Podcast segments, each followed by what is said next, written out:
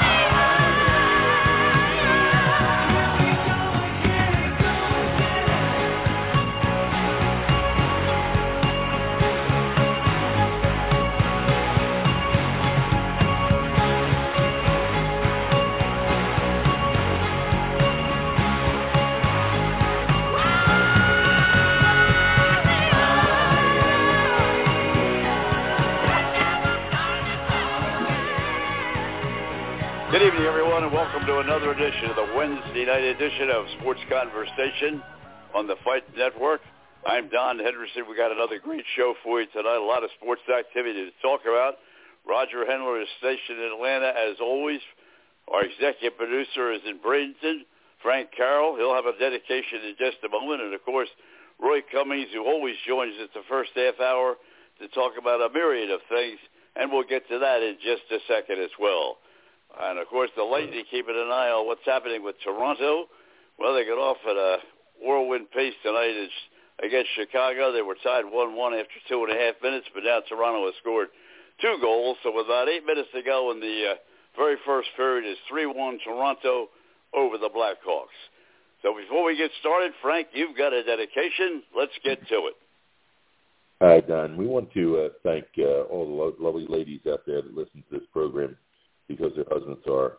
Uh, Valentine's was yesterday, and we want to thank them and, and uh, say thank you for allowing your husbands and, and yourself to listen to the program.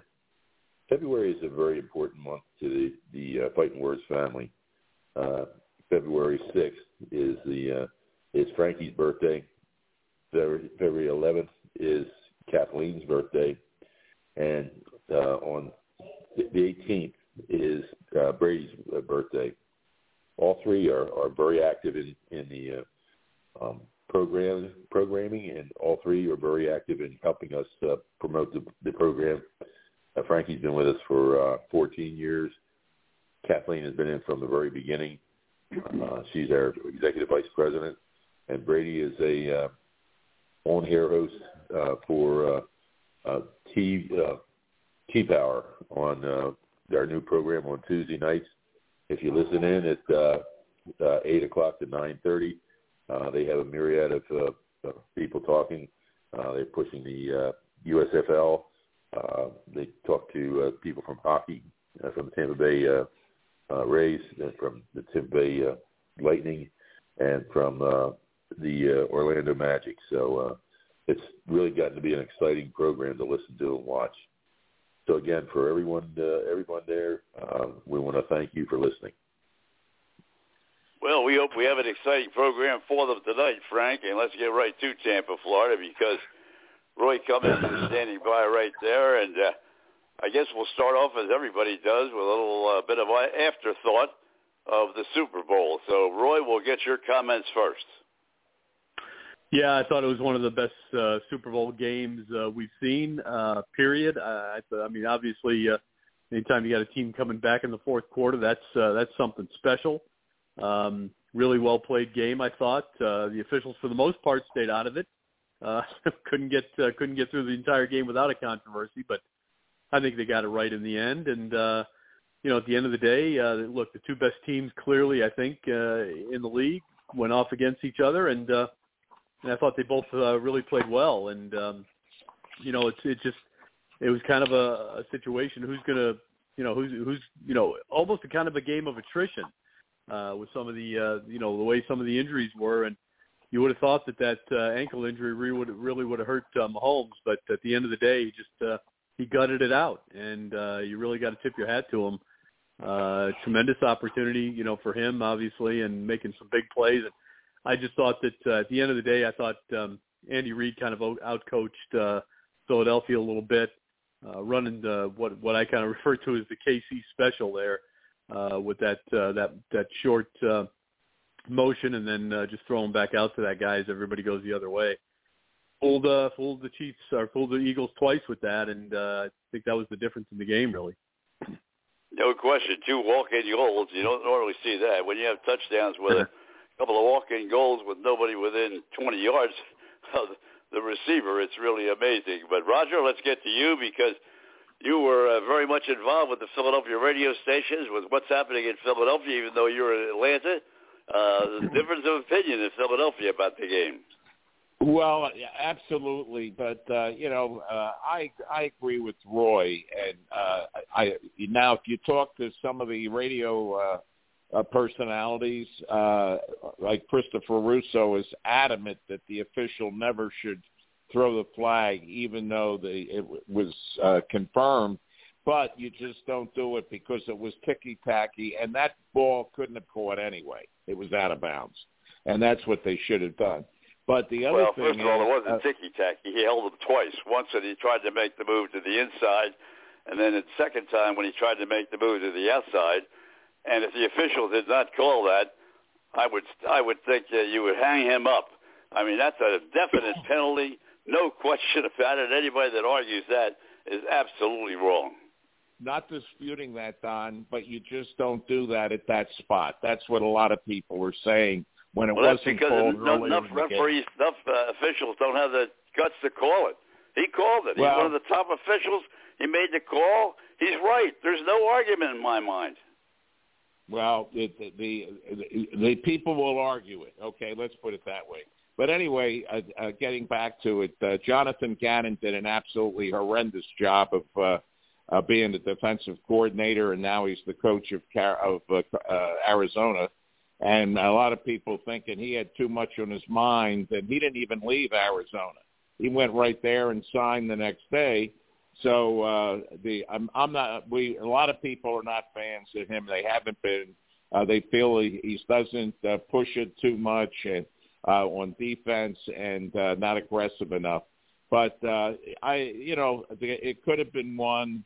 Uh, I think the real big play was the uh, the, the penalty, which was uh, caused uh, the uh, third and six, and the and then the fumble.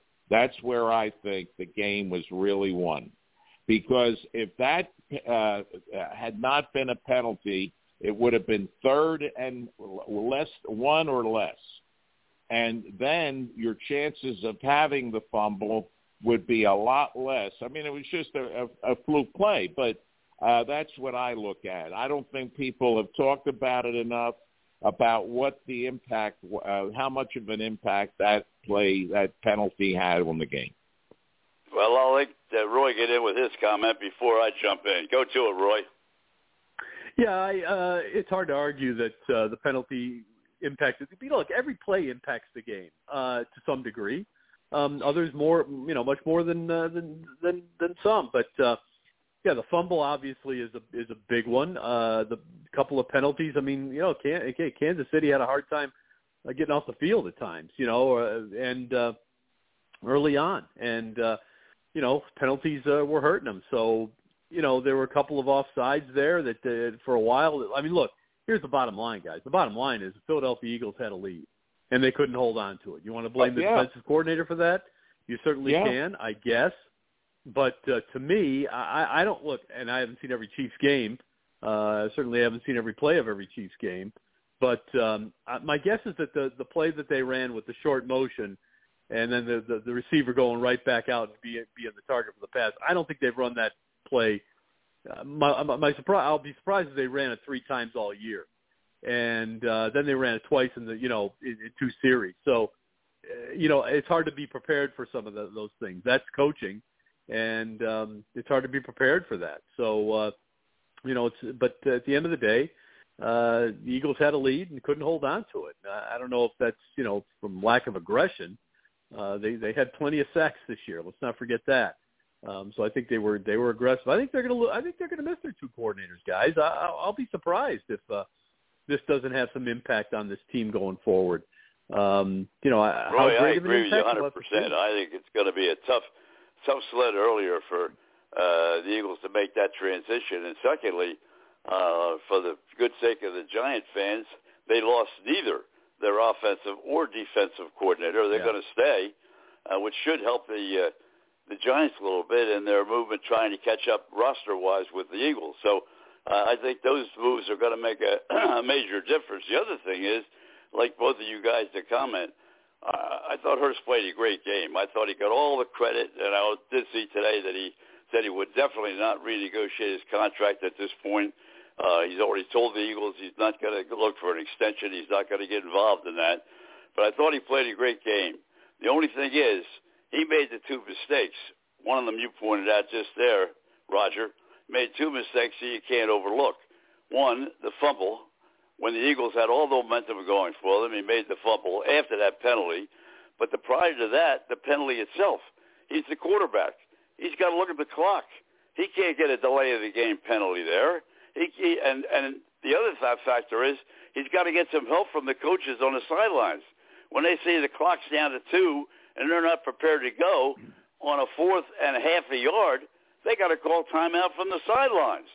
They didn't do either one. So I think two big plays missed by Hurst and one big play missed on the sidelines in that case, and the other ones from a defensive standpoint, the motion, uh, two motion uh, touchdowns, uh, just amazing to me. Roger, guys. Yeah, well, ahead, a Roger. couple of things. Yeah, a couple of things. Number one, Doug Pederson ran that play that, that they that the uh, Chiefs ran twice in the Jacksonville game against the Eagles early in the season, and it was successful. So a lot of talk that uh, Doug told Andy that uh, look at that play, you know, because let's face it, I mean, Doug's not uh, a fan of the uh, uh, Jeffrey Lurie after he was fired, okay, winning a Super Bowl. That's number one. Number two is I think without Hurts, they don't even come close in that game, the way they played. I mean, I mean, he really was the key uh, for the uh, Eagles in that in that uh, game. But I Roy? do agree. I was just going to say I do agree, uh, you know, with with the mistakes, and uh, that happens in every game. Yeah, Roger, I agree with you 100% on on uh, Jalen Hurts and his impact. Uh, look, I think an argument could be made that he was the MVP of the game. Um, Amen. Without because you're right, without him, the Eagles aren't in that game. I mean, what what an incredible. Uh, I mean, that, that guy's got some, got power in his legs like a steam shovel. That that's just amazing, and you know, an entire world got to see that. I mean, it's it's nothing new to Eagles fans, but uh, an entire football nation got to finally see what this guy's capable of in that regard. And he was, you know, spot on with with his passes. Okay, he had a he had a turnover. But, you know, those things happen. Uh, as you said, kind of a kind of a fluky play. It, it certainly wasn't uh, uh, from lack of uh, concentration or anything like that. It's just you know sometimes those things happen. But no, I thought he was the best player on the field uh, for for each team, and uh, would would have been surprised. Now the thing going forward, guys, this is again kind of riffing off of what I said uh, earlier about the coordinators leaving.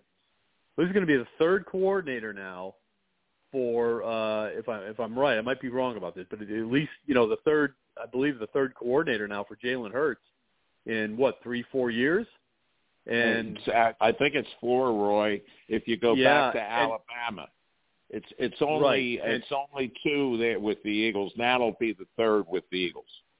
that that is a hard thing for a quarterback to overcome um, because so much is on the quarterback.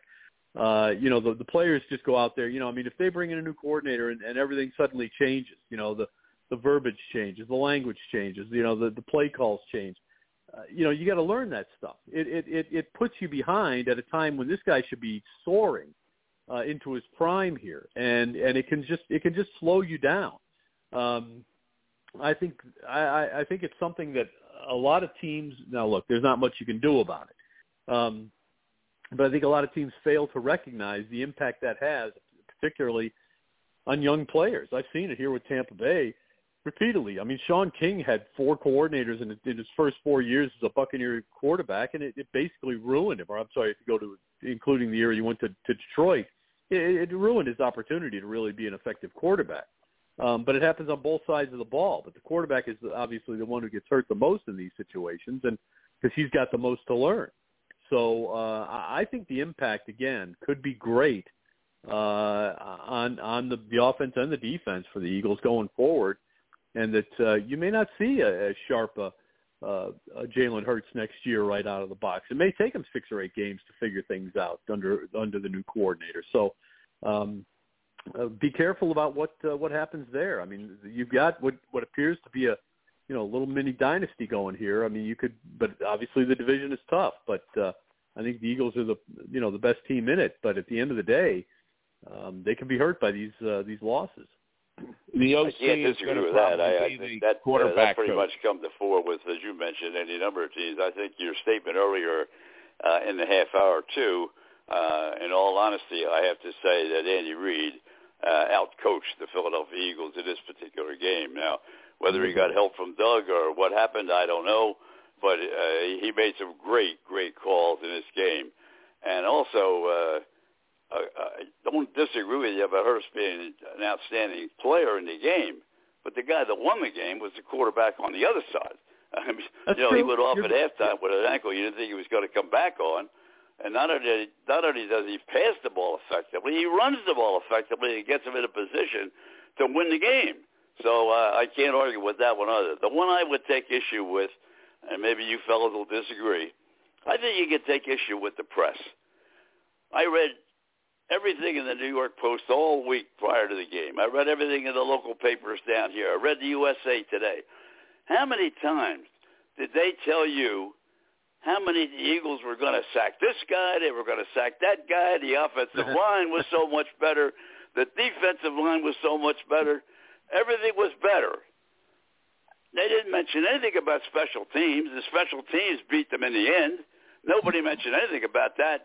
Now, George Allen's always been right since day one. That that run back on the punt, that that won the game for him. I, I think the coaching, but I think the press leading up all the stories about these two teams and what they were going to do, 90% of it wasn't right. Well, uh, part of that is you know you look you lean on the biggest story. What what what what got the Eagles there? What got Yeah, him but not one sack. You, I- I mean, who could believe there would be no sacks don't, in that well, game? wait, now hold on, Don. Don't don't blame the media for for the Eagles not getting a sack. They had Right. I'm not blaming them. 10 I'm saying I'm saying that they're, all they talked about was the sacks they were going to get. Well, I, I think that, I think it was expected that they would probably. I'm sure the over under was somewhere around four or five. Um, but Yeah. you know, you are facing a pretty damn good team over there. You're facing a mobile quarterback. Now, look, the other thing is, you were facing a quarterback who spent the previous two weeks spent probably more time in the clinic than he did on the field, uh, getting Right. a, a high ankle sprain uh, worked on. And at the end of the day, it did take one tackle for that ankle to become an issue again. And Right. somehow, granted, uh, obviously, uh, uh, Patrick Mahomes gutted it out and, and ran for uh, 15 yards at an incredibly crucial time in the game, and uh, you know put his team in position to win it, which is excellent for him. But at the end of the day, I mean, look, the defensive front for the Eagles was to me the number three storyline, right after Hurts, Mahomes, and, and that and that's the number one. That's the top storyline after the two quarterbacks. It, Right. it, it was to me. It wasn't the, the running back. Running back. It wasn't the secondary. It was that defensive front, especially with a quarterback uh, feeling a little lame on the other side. So I, I was look. How can anyone not be surprised that the Eagles came away with one sack? Uh, they they probably. I, I- I think anybody would have bet uh, if the if the over under on that and the prop bet was uh, three or four. Well, they called it a sack because he ran out of bounds. It was a half. It Right. wasn't a sack. What? Okay, whatever. Still, I think most people expected uh, the Eagles to get three or four sacks out of that in that game, and had they gotten three or four sacks in that game, they just might have won it. But uh, so Right. you, you're right in, in, in making the argument that you know it, it, it didn't work out in the in the favor of the Eagles. But uh, boy, uh, to me, it, that's to me that's that's clearly a storyline. It's it's rare that you have you know several guys get uh, double digit sacks on a team, and I mean it's hard. Hey, in Tampa, Tampa went. Uh, Ri- Ira's better at numbers than, than I am, uh, better historian than I am. But I was there covering it. I mean, what was it? A dozen years that the Bucks went without a guy who got double digit sacks. The Eagles get what three, four guys in a season doing it. That's Right. that's that's rare, very rare. So you expected that line and that defensive front uh, to make an impact. I, again, I, I think at the end of the day, you got to be careful with with a guy like Mahomes. It's not as easy to get you know a sack against that guy. He's very mobile. He's he's very smart. He's going to get rid of the ball quickly. Uh, he's going to find ways to uh, to avoid the sack. He's as good as anybody uh, you know in the league at it. So um, I wouldn't I wouldn't I don't think the media missed the mark on that one. It just didn't turn out the way everybody expected. Roger? Well, uh, yeah, a couple things. Number one, uh, it looks as if the quarterback coach is going to be the uh, offensive coordinator, which is good because at least you'll have uh, pretty much stability there. Uh, you know, with the guy that's been working with uh, with Hurts. Uh, but but you're, every you're both of you were right. The problem in that game was the defensive line not performing, and the other thing was the uh, running game never really got started, uh, except for Hurts. And uh, you know they've got a great offensive line, but Don, why would uh, the the uh, the the, uh, uh, the sacks not be like uh, uh, the third in line when you saw what they did against San Francisco? That's a good team, and they got the Purdy. You know, they were doing that all year. I mean, uh, you know, I can understand. I I expected to have four or five sacks, like Roy. Everybody did. Yeah, but it didn't happen. Well, fact, you know what? The Uh, young defensive once secondary of of the Kansas City Chiefs to fold up. They that all the storyline was the young defensive backs that Andy Reid has and how they're going to really be tested during the course of this game. They were never tested, really. I mean, they weren't tested. Uh, At least I didn't think so. I maybe I mean they made some great catches for Hurst uh, on balls that he threw. They made some terrific catches for him. Uh, but if you look at the overall picture, uh, they didn't they didn't beat up the secondary of the of the Chiefs. No, they didn't. Uh, again, you're right. You're right about that. Uh, look, you know, it, it, that, again, I, I- still take it to this. I, I, I go back to this.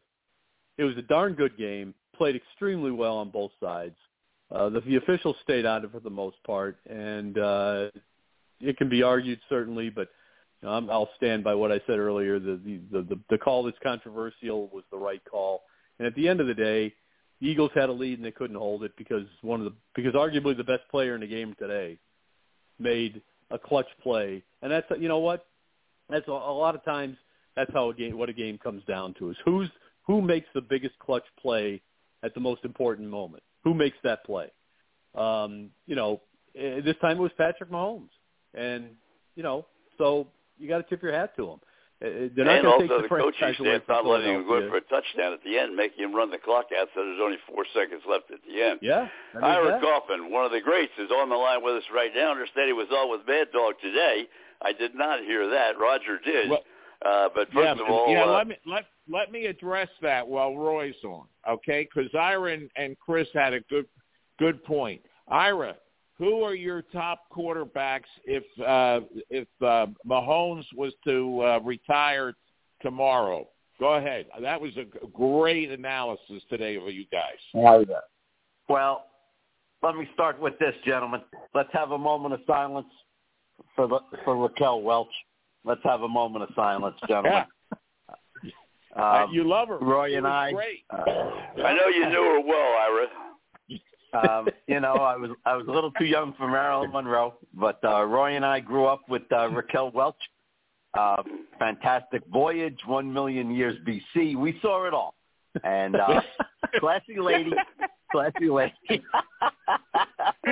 uh, she she replaced my uh, my Guy Lafleur uh, poster uh, with, with, Kansas with Raquel Welch in, in, in 1976, um, and I was glad to do it. In your Um, Brooklyn now- bedroom, right?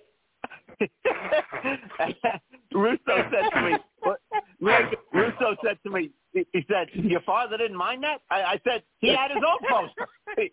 Why would he mind mine? but anyway, Roy, um, I, I hate to, Roy, I hate to tell you this, but um, we have COVID, Carrie and I, we, we got it. Um, I heard. we got it at the Wow. we got it at the Springsteen show. Nineteen thousand people. I had some Wow. clown next to me, weighed about weighed about two eighty. Um, he's he's drooling all over me. He had a mask. He had his mask off the whole show. He's screaming Oh, the God. words of every song. And Uh. three days later, uh, we got COVID. And uh, Roy, it's been more than a week. We still got it. Uh, Oh wow. still testing positive. So uh, it's no picnic. You know, we're all vaccinated, but it's no picnic. Um, now, getting back, Roy, getting back to the Mahomes question, I, I Yeah. was shocked at Russo because um, he's usually pretty conservative about these things. Roy, he, he's got Mahomes in the top five quarterbacks of all time. I mean, let, let's take it easy here. I mean, Uh, yeah, take it. Easy. ha- Let's take it easy. There is right. I mean, he's had five great years. Uh, I'm not going to argue that, uh, but it's five. Uh, he's got him ahead of Dan Marino. I mean, I can't do that right now, not yet. Um, Eh, you know, you know, Yeah, I, I, right, Ira, I'm with you. Um, look, I understand that he's won two Super Bowls, but you know he's got a tight end that's helped him win those Super Bowls. He's got one of the best. He's got a Hall of Fame coach that helped him win Yes. those two Super Bowls. It wasn't just him. No quarterback ever. You know, it, it's never just the quarterback. But boy, oh boy, I'm with you, Ira. I, to me, it's too soon. And and, and it's, but I, I, my guess is it's all based on the two Super Bowls. You win two Super Bowls, well, you're in a very small uh, group of guys there. So clearly, that's a big part of it. But uh, At Ira, I'm with you 27 years of age. Yeah, he, he, Yeah, he, I'm not- he could I'm certainly saying win he's two, not three, gonna get more. yeah, But, yeah. uh, I'm not saying he's not he's, going to he's get not. there. He's not in but, the uh, top five right now. He's not in the top five right Yeah. now. I'm, I'm with Roy on that one. Hey, Well, man, just man, a of your Roy- comments about the forget, Roy game itself uh, before Roy leaves us, because we sort of been going around and around. We some of us disagree. I'm I'm a leader in the disagreement. Uh, some of your thoughts uh, on the game, certainly the penalty. Everybody talks about that. Uh, go ahead. All right. Uh, here's what I want to focus on, and I usually don't talk about this too often, but it jumped out at you too much. People want to talk about a call. Well, I'll give you a call. I'll give you two calls. In man in motion from right to left, he goes back to the right corner. He's open by ten yards.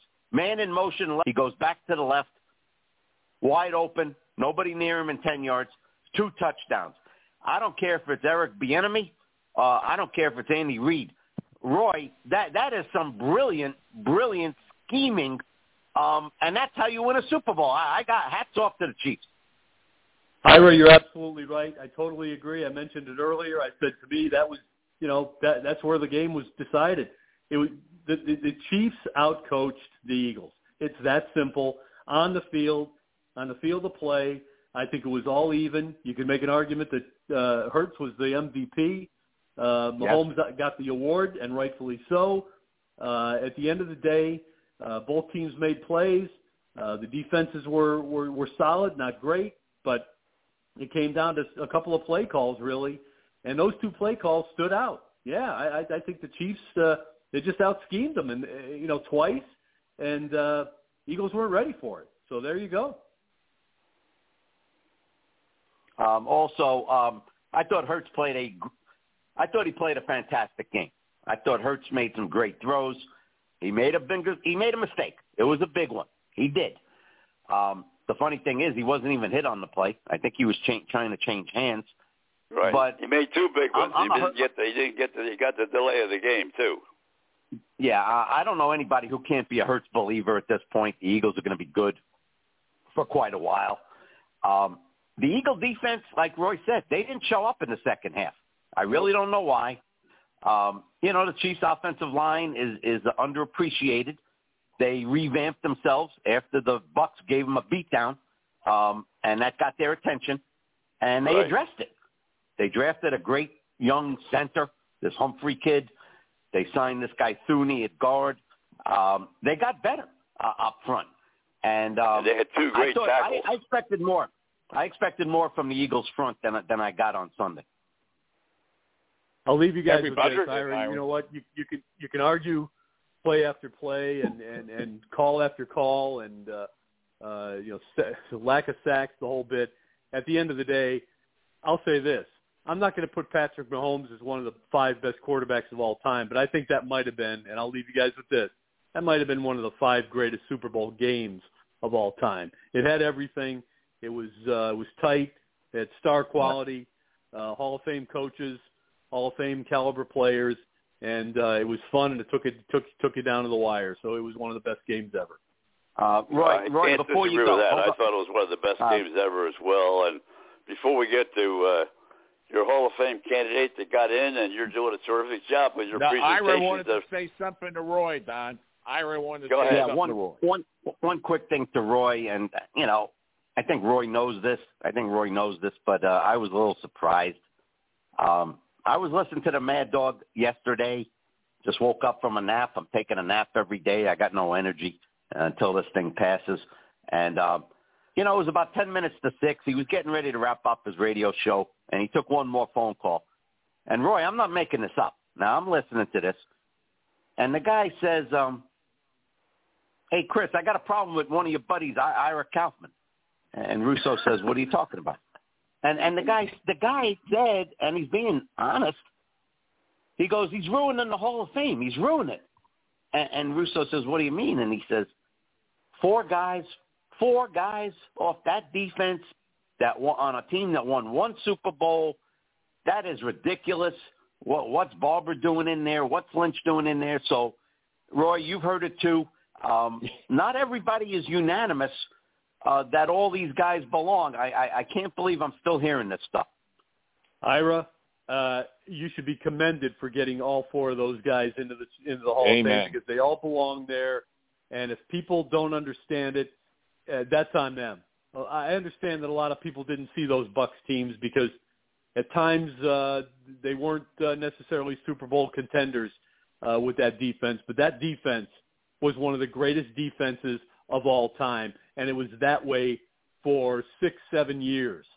So Right. those guys, that defensive unit run by Monte Kiffin, designed by Tony Dungy, led by Derrick Brooks, Rondé Barber, Warren Sapp, John Lynch, that defense is one of the greatest of all time. It's right up there with the with the midway defense of the Bears, the Ravens defense, take your pick, the Orange Crush defense. It's right up there. It's what kept them content, as contenders for year after year after year and probably would have won them a Super Bowl because it actually did win them a NFC Championship game that they didn't win against the Rams. So at the end of the day, guys, uh, Ira, again, you should be commended for the the job you've done. Uh, the guy's way off base. Hopefully, Russo had your back on that. And if he doesn't, don't worry about it. You know I will, and so will everybody else in the NFL. Russo, Well, uh, I'll Russo tell you, Ira, agreed. you you Russo you, agreed you with the really uh, call. when you were on with us a couple of weeks ago, you said you had thought you had a very solid chance, and and you listed all the Yeah. positive things uh, as it uh, uh, you know as, as it went to him getting into the Hall of Fame. And your presentation must have been good enough to convince everybody else in that room that he belongs where he is. Well, the bottom I'm gonna line, give guys, you and I'll- guys I will some- leave you with this. The bottom line, guys, is this.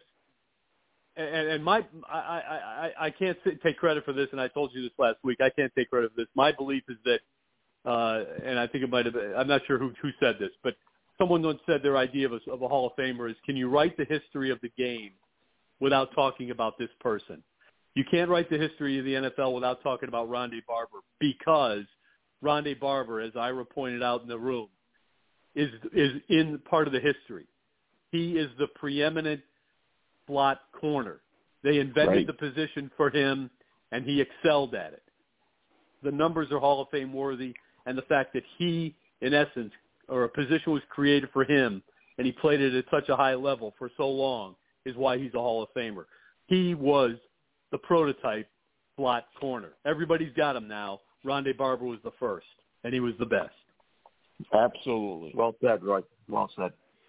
Thanks, guys. Have Thanks a great week, Roy. Thanks Ira, as take always. care. My best to you and Carrie. Take care, Roy. Rest up. Always a pleasure. We'll wait for next week and another half hour. Go to it. Already Roy. excited Roger. about it. Take care, guys. I'm still here, gentlemen. I'm still here. Oh, Roger's quiet. I thought he had. No, I'm here. I'm here. Let's here. jump no, in because wanted uh, to uh, you know uh, you you talk a little bit about your presentation, Ira, because you were I thought you were very confident when we talked about it a few weeks ago, and I think Roy pretty much touched on all the things that you mentioned uh, a couple of weeks ago that we all talked about. Uh, did it go as well as you thought, uh, or better than you thought? Well, I'm gonna get I'm gonna give you guys a little insight into this presentation. Um, it was the third presentation for Barber. Don't forget, Lynch took eight years. This was year three for Barber. Right. And um, I talked I talked to different per- people. I got Brett Favre to talk about. He, you know, of course, the Packers played the Bucs a lot back then. I got Charles Woodson, who I think uh, is Barber's contemporary uh, in terms of versatility. Uh, I got Mike Tomlin, um, and I'm going to tell you guys what the beginning of the presentation was. Now, you guys are going to love this, and uh, you, you know the check's going to be in the mail after I tell you guys this story. So uh, be be prepared for that. okay. Um, now I'm doing my I was doing my due diligence a month ago, and I'm talking to this guy and I'm talking to this guy, and well, I decide to talk to Jon Gruden. Yes, Jon Gruden, and I track him down, and he was on his treadmill in his office uh, upstairs, and I came in and saw me. He goes, "What are you doing here?" I said, "Well." Next week, I'm making the case for Rondé Barber for Canton. He stopped the treadmill. He got off. He looked me straight in the eye. He goes, let me tell you something, Ira. If you don't get Rondé Barber in, I don't want to see you around here anymore. I don't want to talk to you anymore. and I've been around, I was around Gruden for seven years uh, in, in Tampa. I've never, Mhm. never seen him as passionate about anyone as he was about Rondé Barber getting a bust in Canton. So we're talking, and you know, I'm asking him for some tips about the presentation and what I should, what I should stress. And he told me a story. Now, gentlemen, I've been doing this for more than 40 years, and once in a while, when you're talking to somebody and you're trying to put a story together, sometimes you get a quote or a story that, as soon as you walk away from the guy, you, you knew you, you knew that you had the beginning of your story. You you you had the beginning, Mhm. and it happened with Gruden. So he said, "Well, let me tell you something about Rondé Barber." He said, "Our trainer Todd Toriscelli, a guy named Todd Toriscelli, was the Bucs trainer for 16 years. He was the Buck trainer. And Gruden told me that one day in the middle of Barber's career, Toriscelli put up a framed picture of Rondé Barber in the training room. The next day, some players came in for treatment. They looked at the wall and they said to Toriscelli, why are we looking at number 20 while, while we're getting treatment? And Toriscelli said, gentlemen, I want you to know what toughness looks like. That's what he Mm. said. Then he said, he's never been in this room. That's what he said. So when Gruden told me that story, the first thing I said to him was, you're making that up. That, that didn't happen. You're making it up. You want Rondé to get in there so bad, you're making it up. He said, I'm making it up, huh? Well, try this. He went right to his cell phone. He dialed Todd Toriscelli, answered the phone. Todd says, what's up, coach? Gruden says, I'm standing here with Ira Kaufman. He's doing the uh, presentation for Rondé Barber next week. Oh, yeah, Ira. Ira's a good guy. What's going on? He said, I just told him the story about you putting up the Barber picture. He doesn't believe me. Then he gave me the phone, and now I'm talking to Toriscelli. I said, Todd, is that story really true? Did you put up a picture of Rondé Barber in the trainer's room because you wanted your guys to see what toughness looked like? He said, absolutely. He's the toughest guy I've ever been around. Wow. I said, thank you very much. I hung up. I gave the phone back to Gruden. I got back in my, I said goodbye. I thanked him. I got in my car. The first thing I thought of, that is the beginning of my presentation. And, and it was. And it's a, it's a little bit of a different, you know, to start a presentation with an anecdote, with a story, it, it doesn't usually happen that way. Um, you know, usually the, the guy gets up and says, well, this guy, this is the reason that the guy belongs in the hall, whatever. I had this great story. Uh, it goes to Barber's durability, which is off the charts. Then I talked about all his accomplishments. And if, if you're great for 16 years and you never miss a game for the last 15 years, I mean, there ain't a lot more to say. Um, Nope. and by the time I finished, one of the other voters sent me a message immediately and said that that was that was freaking awesome. And you know, look, it was it's only one voter that said that, but you know, it, it meant a lot, and I and I, and I gained more confidence with it. Um, there were about five more presentations after I was done. I was number ten out of fifteen, and um, you know, an hour or two later, we're cutting down from 15 to 10. I was almost positive Barber was going to make that cut.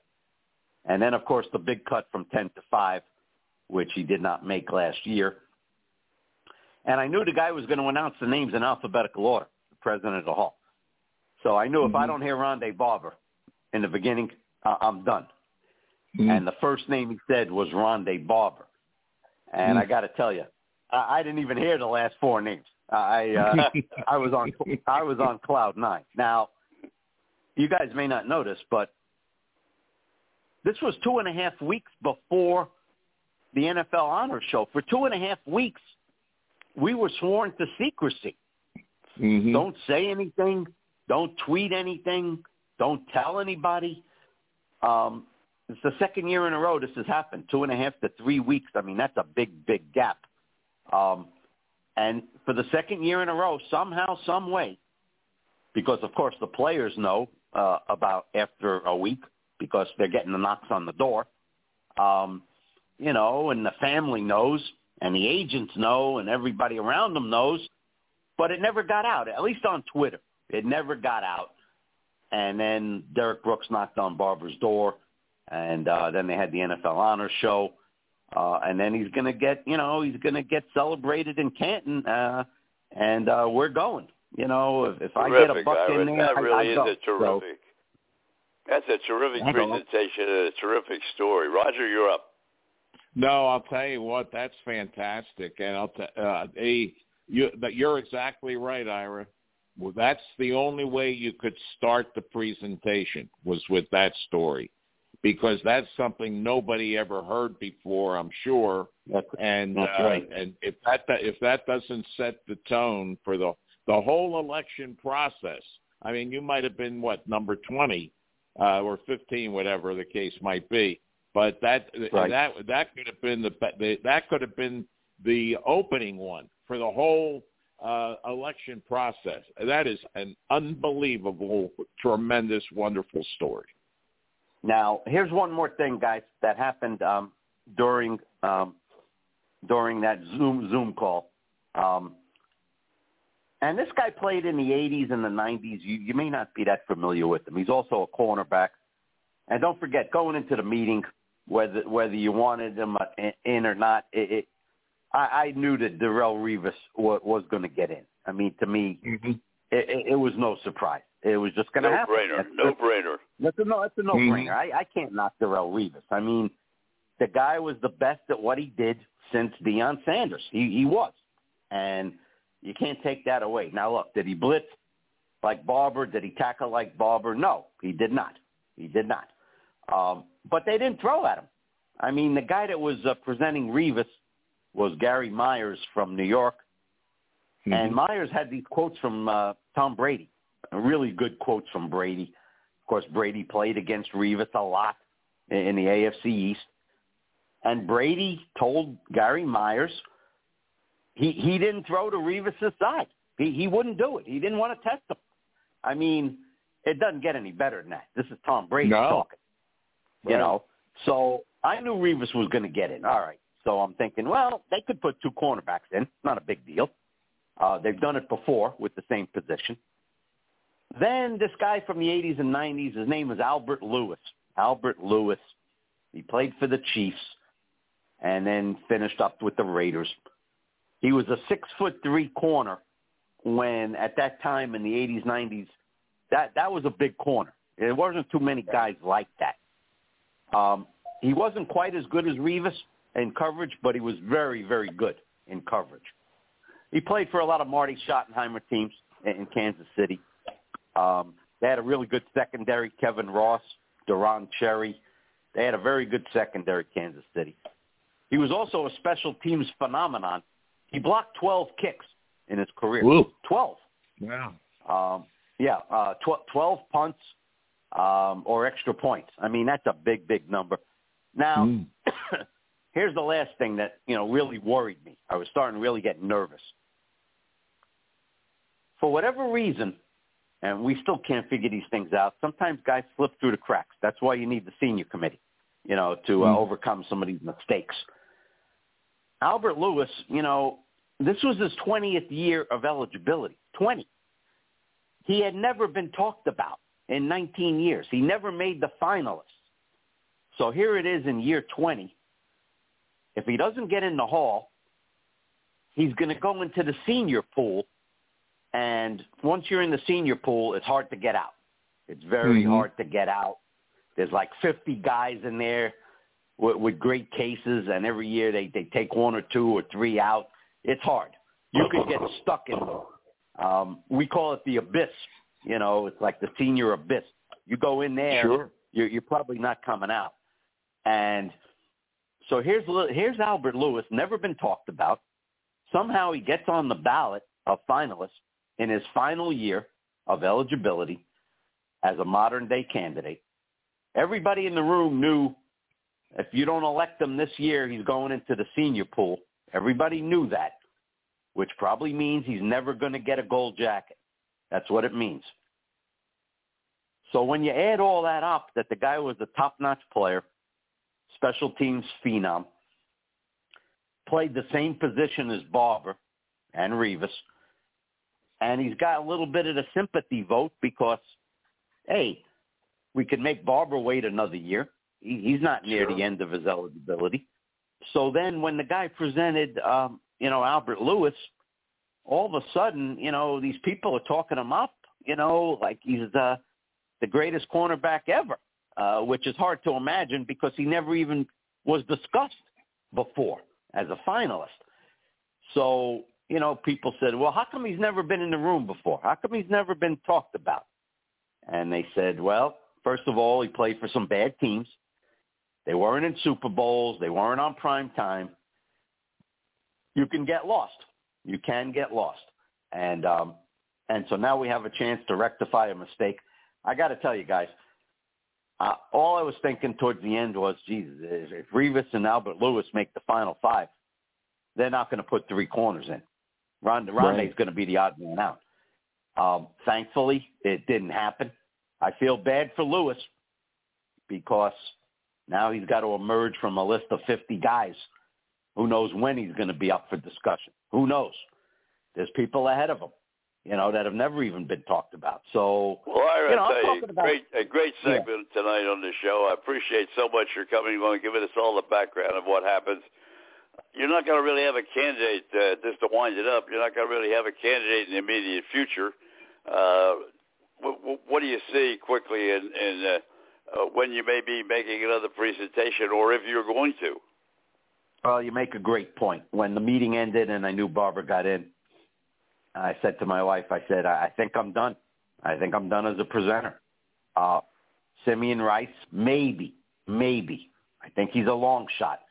Buck fans can't understand that, but guys, you know, he's got 120 sacks. It's a good total. But, you know, Julius Peppers is coming in next year as a first year eligible. He- He's got 155. He's Mhm. got 35, 35 forced fumbles. Julius Peppers intercepted 11 passes. I mean, that's phenomenal uh, from a left defensive end. Well, 11? Right. Yeah. Um, so, you know, you got guys like that. Dwight Freeney tried to get in last year. He didn't get in. Jared Allen, heck of a player. He's Heck trying to get player. in three, four years. He can't get in. Uh, I'm not that bullish on Simeon Rice. Look, I saw him play. He was a very, very good pass rusher. He was from the blind side. He had that strip sack. He was a very good postseason player. He could have been the MVP of the Buck Super Bowl in 03, uh, but they counted the votes at halftime and he had no shot. But um, uh, he's not, you know, he might be one of these guys that's the whole of very good and and not not great. Um, other than that, um, you know, what are we talking about? Mike Evans could Yeah. play another five years, then he's got to retire for five years. I probably won't be on the panel, so I told my wife I, I think that's it. Um, and you know, and Well, I'm Ira- proud Ira, of- thank- Thank you, thank you so I'm very much. And I hope what you'll do is, is join us uh, join us every now and then. Forget about uh, the Hall of Fame momentarily, just to talk about some of the transitions in the National Football League uh, over the uh, over the off season, and then going into the uh, 23 season, and the coaches that are changing, offensive coordinators are changing, defensive coordinators, players are moving around. Uh, your expertise would certainly add a lot to the show. I hope you'll join us. Absolutely. Hey, and take Happy care of it, yourself. My pleasure. That's number one. Get well. Beat Thanks, that guys. Always. Uh, absolutely. Thank you so much. Let's Take jump care, now from Ira. God football bless. to Take care, baseball because the spring training boys is getting ready. I'm going over to get my credentials uh, Saturday morning here. Bob, of course, Baltimore trains right here in Sarasota, so we'll be heading over there to get our credentials. But we have Dan Baker on the line right now. Dan is a, well, he's in a class by himself. 51 consecutive years as the PA announcer for the Philadelphia Phillies at all the ballparks in Philadelphia. And I want to tell you what a great guy and a, a pioneer, Hall of Fame pioneer in Philadelphia. And then you had a tough year. You went to the banquet this year, and Roger will tell people listening to us right now. Roger, you were part of the selection committee for the most heroic, and uh, Dan Baker was it. Go ahead, Roger. Well, there was no, none better and uh, none more courageous uh, than Dan, and uh, it was just a special night. That uh, my uh, son, my grandson, were still talking about it, and uh, the, Dan, and it, it it just was a special night. And uh, as I said in the uh, presentation, Dan and I go back first meeting on a Friday afternoon in January 1966 at 3201 South 26th Street in Philadelphia, the home of Channel 48. Right, Dan? It was a long time ago, Roger.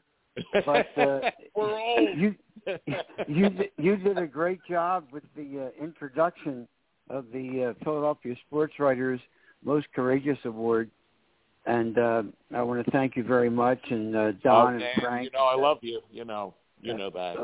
Well, I love you guys too, and it's great to be with you. And you always uh, have terrific guests on. And uh, listening to your last guest, uh, you know, uh, some of the names he, I heard him mention. You know, Kevin Ross. You know, uh, out of Paulsboro, New Jersey, and uh, Temple University, and Deron Cherry from Rutgers. A couple of you know great defensive backs. Well, Yeah. Dan, uh, we're getting into the baseball season, and you've seen the ups and you've seen the downs. Over 50, going to your 51st year this year. But right now, when you look at the National League East, uh, it's going to be quite a battle up there at the top, and the Phillies should be right there. Well, they should. Uh, and uh, Don, uh, look at what the Phillies did this off season. Of course, they had the strong finish, um, and uh, you have to think that they're better positioned uh, to get to the postseason in 2023 than they were in 2022, uh, with the addition of Trea Turner, uh, you know, one of the top shortstops in all of Major League Baseball, and uh, Taijuan Walker is, you know, now a starting pitcher. Maybe Andrew Painter, uh, a 19-year-old, uh, will be part of that starting rotation. Uh, some people uh, regard Andrew as the top pitching prospect in all of Major League Baseball. So, you know, the Phils, uh, I think, have a really bright future. And of course, uh, it, you know, it's so hard to win a World Series when you think, like last year with the Phillies, uh, the, the Wild Card Series, the National League Division Series, the National League Championship Series. Uh, so they won on three levels, but uh, then they ran into a, a very, very good Houston Astros baseball team, uh, the, the eventual world champions in the World Series, and uh, it's it's not easy uh, to get to the World Series, let alone win it. Roger? Well, you're exactly right about that, Dan. and uh, I think uh, the advanced sa- uh, ticket sales uh, are uh, an indication of uh, the way the Philadelphia area, Delaware Valley area, has resurrected as fans of the Phillies. And it took, you know, a number of, of down years, and uh, but with David Dombrowski and and the staff that he's brought in, and the way the minor leagues have improved, and the prospects, uh, it's a, a bright day, and uh, it's a, a great time to be a Phillies fan. It really is, and uh, you guys have seen uh, what it's like uh, covering Phillies baseball, uh, what it's like in Philadelphia uh, when the Phillies uh, make it to postseason play, and the kind of support uh, that the Phillies get. Uh, I mean, you know, the Eagles are uh, such a popular team in Philadelphia, and uh, they get such great support. And um, but when the Phillies baseball team is doing well, they, they you can see that Philadelphia is also a baseball town. Absolutely. And uh, there was a terrific turnout down the stretch last year, and uh, I'm sure as any of our listeners uh, might have heard on national television, uh, how loud the Phillies crowds were in the postseason play, and uh, and I think they're that fan base, uh, Don and, and Roger and Frank are are energized again, and they're really looking forward to 2023. Well, Dan, I think you touched on it for a second ago. I think they made a great move at shortstop. It's a position uh, that they've been looking for for a couple of years. Uh, Joe Girardi tried to make that transition from a from a shortstop with the Yankees coming down to Philadelphia, but he was just one step slower and one year older, and then they had a tough time making that uh, that move. But now They're going to be very solid up the middle. They got a nice second baseman. They got a nice shortstop. They're going to be great behind the plate. Maybe the most versatile catcher in baseball right now behind the plate. Uh, you can't ask for too much more than that. Well, I'll tell you what. How about the job that Rob Thomson did, uh, managing yeah. the Phillies and uh, coming in when he did uh, with the Phillies uh, under 500, and right. uh, you know winning uh, 19 more games than he lost the rest of the season. Uh, I mean, he just did a masterful job and uh, had the privilege, as you gentlemen know, to work with a number of terrific Phillies managers. But it's it's hard to uh, think of a, a Phillies manager that did a better job than Rob Thomson did, especially under those circumstances. Yeah, he's really pulled. The, he really pulled the team together, uh, and as a team. And uh, you know, one of the comments that uh, I really uh, found interesting uh, was that uh, when Rob made his uh, speech at the banquet, uh, that he said the friend of his that was on uh, one of the uh, teams that they played uh, said that uh, in those games against the Phillies, it was four hours of hell. And uh, of course, that was because of the red wave and, and the fan support and everything. And you were there, and uh, everybody uh, heard you nationally, and they saw it, and uh, it had to be well, compare that to like back in '08, '09 in those World Series, Dan, because you you go uh, you know all the way back to the first uh, uh, one in in uh, in '80. But uh, what was what was I know it was different then. You had to vet what sixty five thousand people, but uh, Burt Hooton that game. But what about the uh, 08, 09 more more recent uh, when they were in the World Series?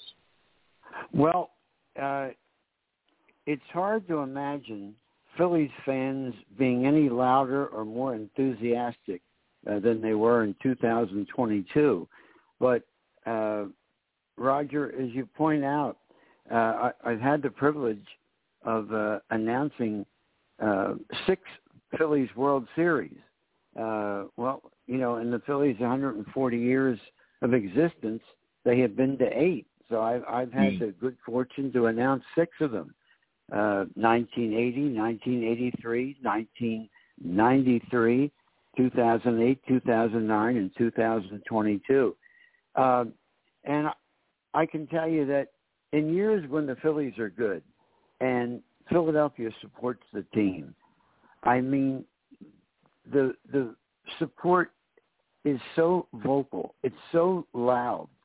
Um, and I think it can be intimidating for a visiting player uh, with all the all of the noise that they make.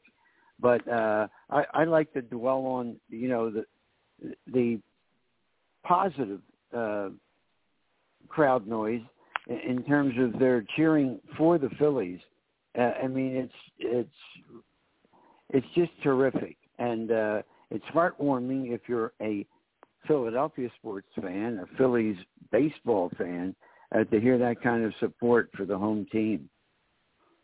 Dan Baker, our special guest this segment, and Dan, uh, I like you know like a lot of people listening across the country and uh, and and on their uh, computers and so forth and so on. We don't know where they're listening to us, but wherever they are. Uh, and you talked about it uh, a number of times when we've done the show uh, you went all the way back to Bob Shepard and actually sat in the booth with Bob Shepard, who I guess he still holds the record, right? You're you're climbing up on it, but I think he has the record. But you actually sat in with him, uh, trying to improve what you were trying to do. You're absolutely right, Don. Uh, I started in 1972 with the Phillies, and um, uh, Bob Shepard um, and Pat Piper of the Chicago Cubs are the only two PA announcers in Major League Baseball history with more seniority than me. Uh, Pat Piper actually uh, is the leader at 59 years, and mm. he was a great announcer for the Cubs uh, at Weeghman Park as Wrigley Field was first known when it opened in 1916. Uh, well, uh, Pat Piper uh, started as PA announcer that year. He had actually been working for the Cubs in another capacity. Uh, and uh, through 1916 through 1974, a total of 59 years uh, for Pat Piper.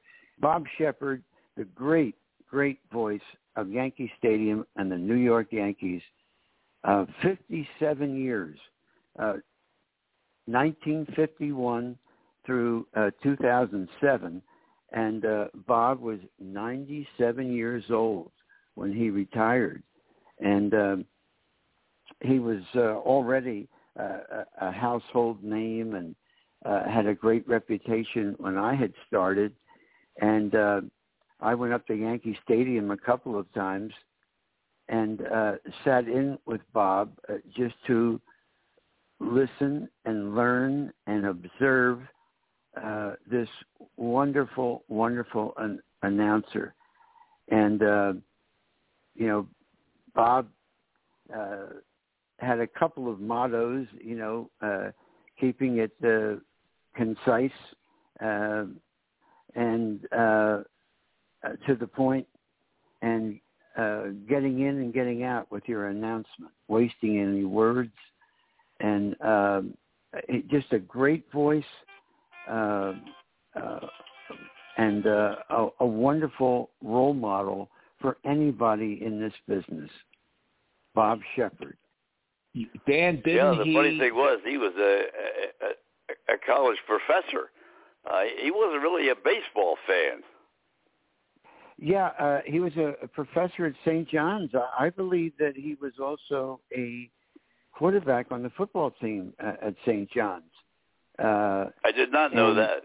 Yeah, and of course you know know that for 50 years he was also the voice of the New York Giants football team. That's Right. correct. And uh, like me, uh, Bob also uh, announced some Army Navy football games, uh, and uh, I had the privilege of announcing the Army Navy game uh, for 13 years, uh, uh, every year, but this past season uh, that the game was played at Lincoln Financial Field in Philadelphia. I announced the Army Navy uh, game in, in uh, Philly, and uh, from the time that they started playing it at Lincoln Financial Field in 2003. Um, and uh, uh, Bob Shepard used to come down to old uh, John F. Kennedy Stadium that you gentlemen will remember on the site Oh, of what is now the you know Wells Fargo Center. And uh, so Bob announced some Army Navy classics. Yep. Dan, Roger, me, you're you up. know, let, yeah, let me uh, just uh, with Bob Shepard. th- Didn't they continue to use his introduction of Derek Jeter even after he passed away until Derek Jeter retired? Isn't that the way it worked? Yes, yes. Uh, Derek Jeter had such respect uh, for uh, and admiration uh, for Bob Shepard uh, that uh, they Bob they took a recording of Bob's introduction of Derek Jeter, and uh, they played that every time Derek batted at Yankee Stadium uh, for the rest of his career. And what what a salute, what a tribute to Bob Shepard.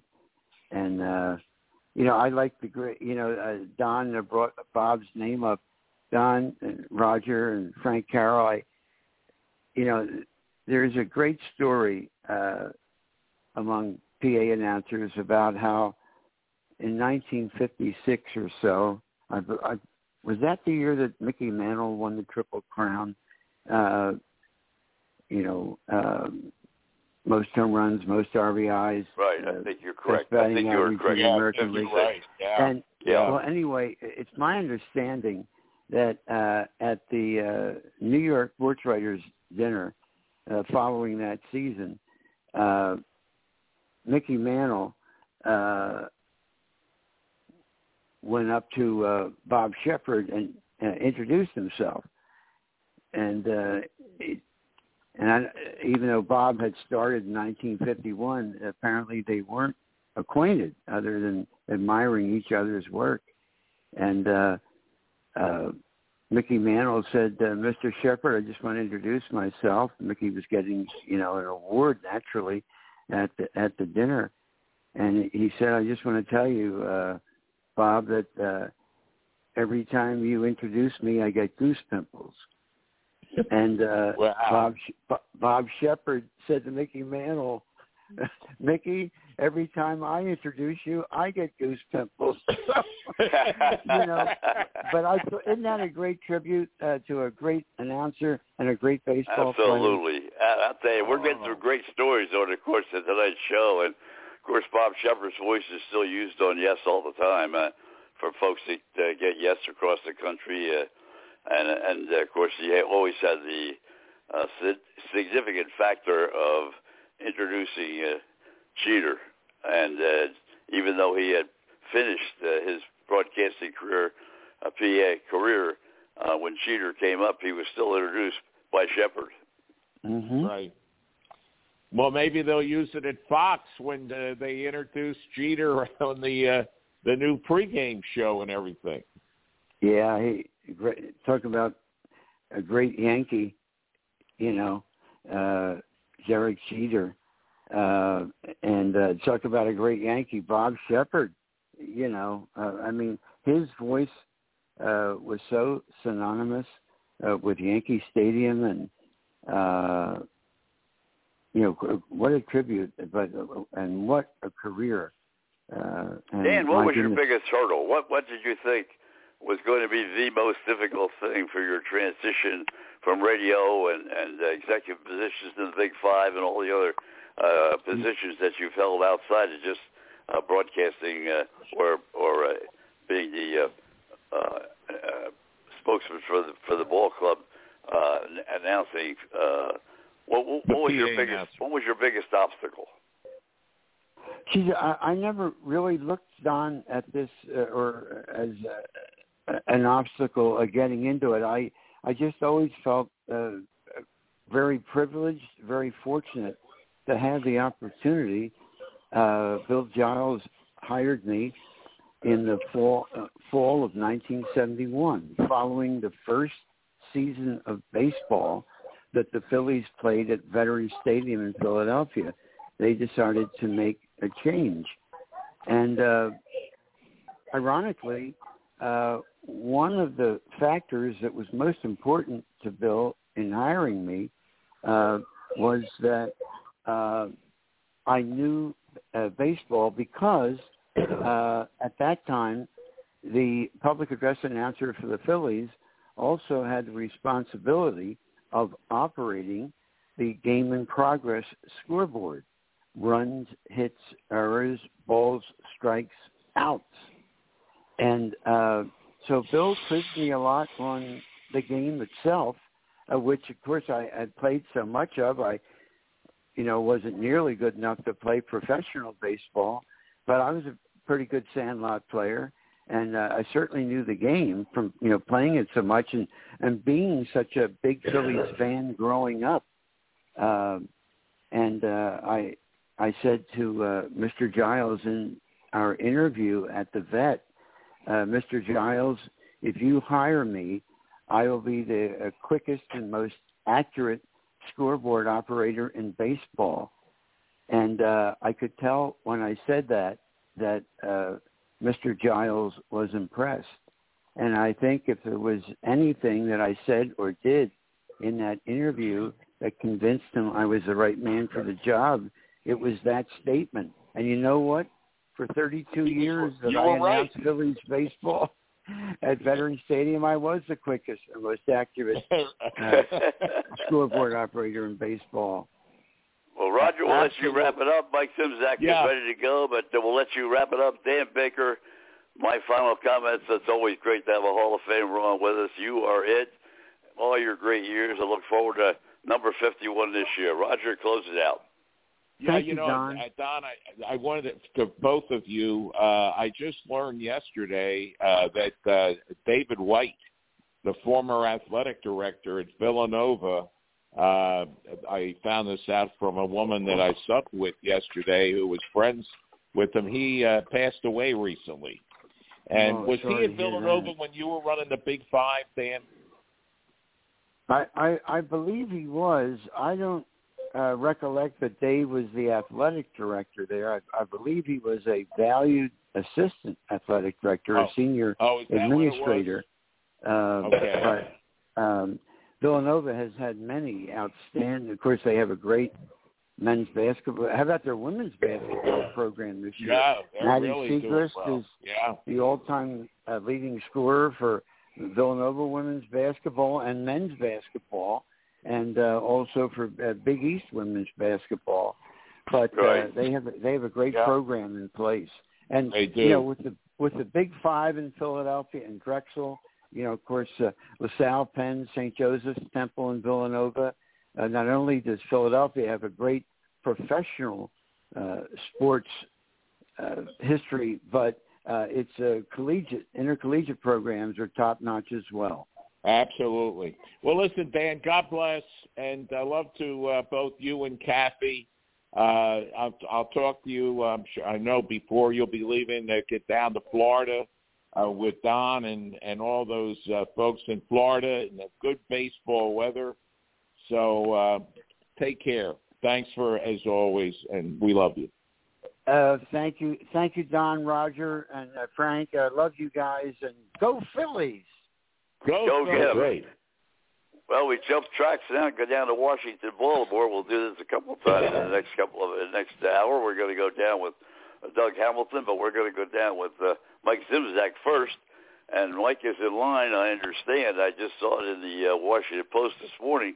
Uh, since the owner of the uh, Washington Baseball Club passed away at 92 or 97 years of age, that Mike Simzak is next in line to buy it. Is, is that correct, Mike?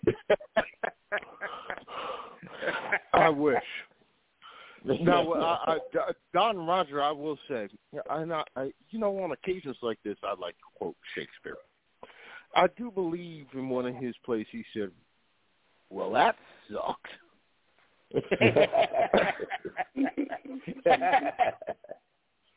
Well, you got a lot of news going on down there, down in Baltimore. Uh, not only with the baseball club and what's going to finally happen. You outlined it a little bit last week. Maybe we can go over it again because I guess what March 17th is the time that they have to have something uh, pretty much in order. Uh, maybe we'll just touch on it quickly before we go to some of the topics, Mike.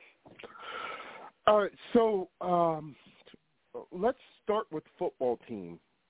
Okay. Uh, if John Kosman from the New York Post had a really interesting article last week on where the sale of the Washington Commanders is. And it was a lot different than a lot of the reporting that you have right now. okay. Uh, he was talking about there is the Josh Harris bid, which I told you was coming in, and there's a mystery bid. Uh, it could come from a number of parties.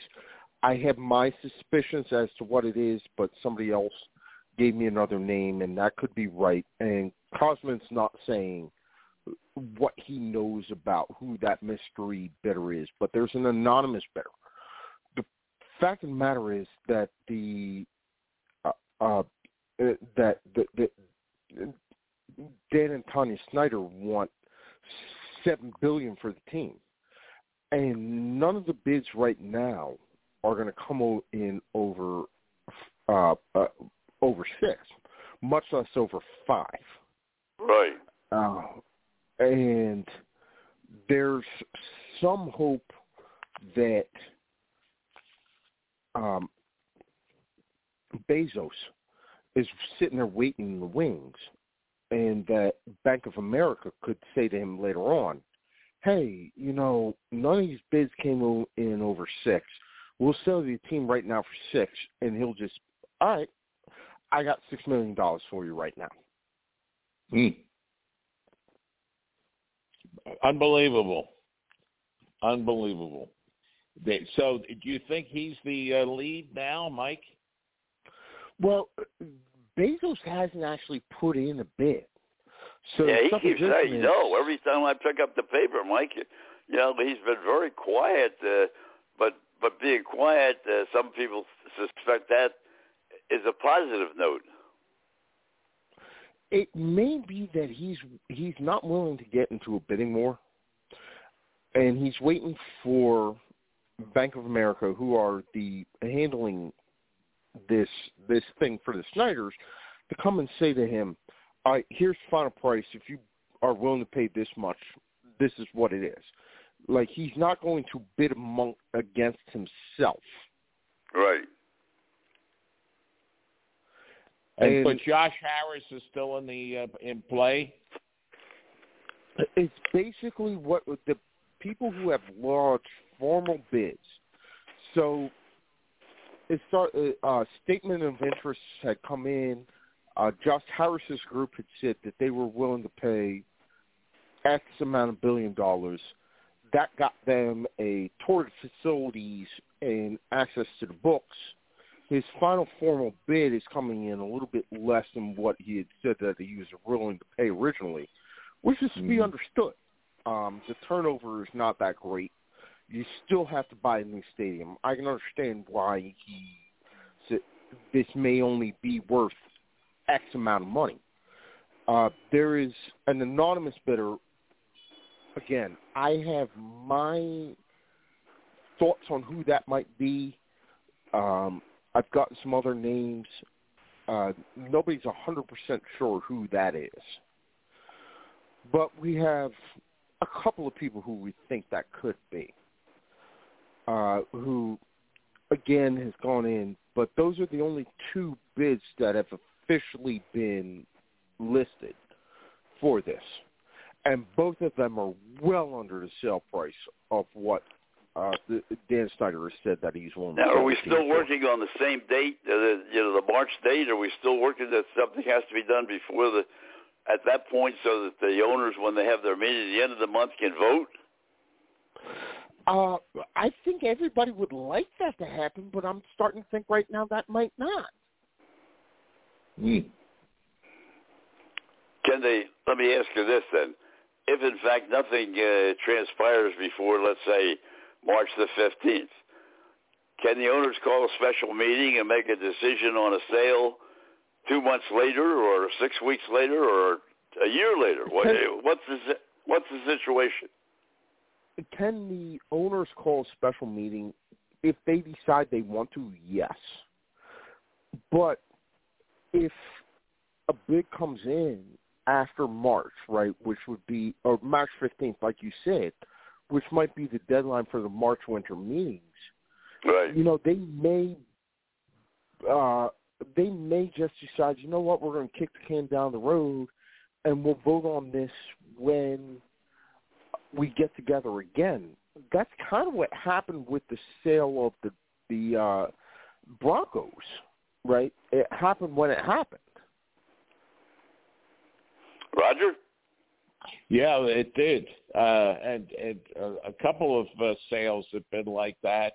When all of a sudden a, uh player comes, you know, out of uh, nowhere and has the money, and uh, you know, it's a it's a dumb deal, a done deal, uh, because I I think the uh, uh, was it the Carolina Panthers uh, wasn't that uh, Jerry Richardson and uh, that that uh, buyer came very quickly and and uh, it was finalized. So you know a lot of this stuff goes on behind the scenes. We don't know much about it, and then all of a sudden uh, it's out there and it's it's a done deal. And I think about uh, when the Braves quietly announced they were moving out of Atlanta because they couldn't get with the deal that they wanted to redevelop the area, like you were talking about redeveloping uh, areas, Mike. You know, for uh, where they would build a, uh new stadium.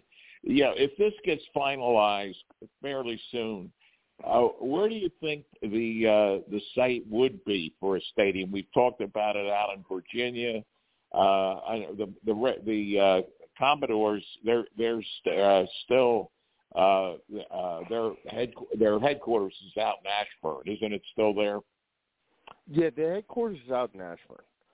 Um, If they could get a deal done and bring the team back into DC, and there is enough land, right? There's enough area at the site of RF old RFK.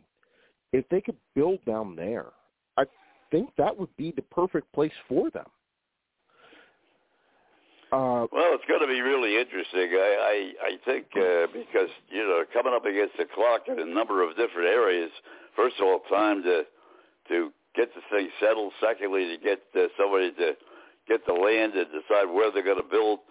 Yeah, my other question is the commissioner's been so avid about getting a minority owner, and uh, I I I defer. I don't know the remember the fellow's name that he's been after and after and after. Supposed to be one of the uh, richest minority uh, possibility owners, but he hasn't really stepped forward and made made himself known that he wants to buy a team, even that he wants to be involved. Well, you know the the the, the commanders are unique set, set of circumstances. Um, you've got to pay the freight to buy the team, but you've also got to realize, like, when you buy this team, there's also another one possible two billion dollars that you've got to pony up because they need a new stadium.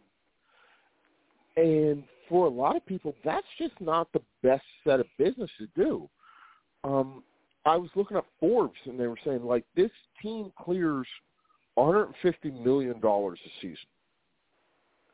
The valuation that they are putting on against what you actually can bring in a season right now, vastly different. And to buy the team, you've got to be able to put. So if they're saying like six billion dollars, you've got to be able to put thirty percent up, which Right. my math tells me that's two billion dollars.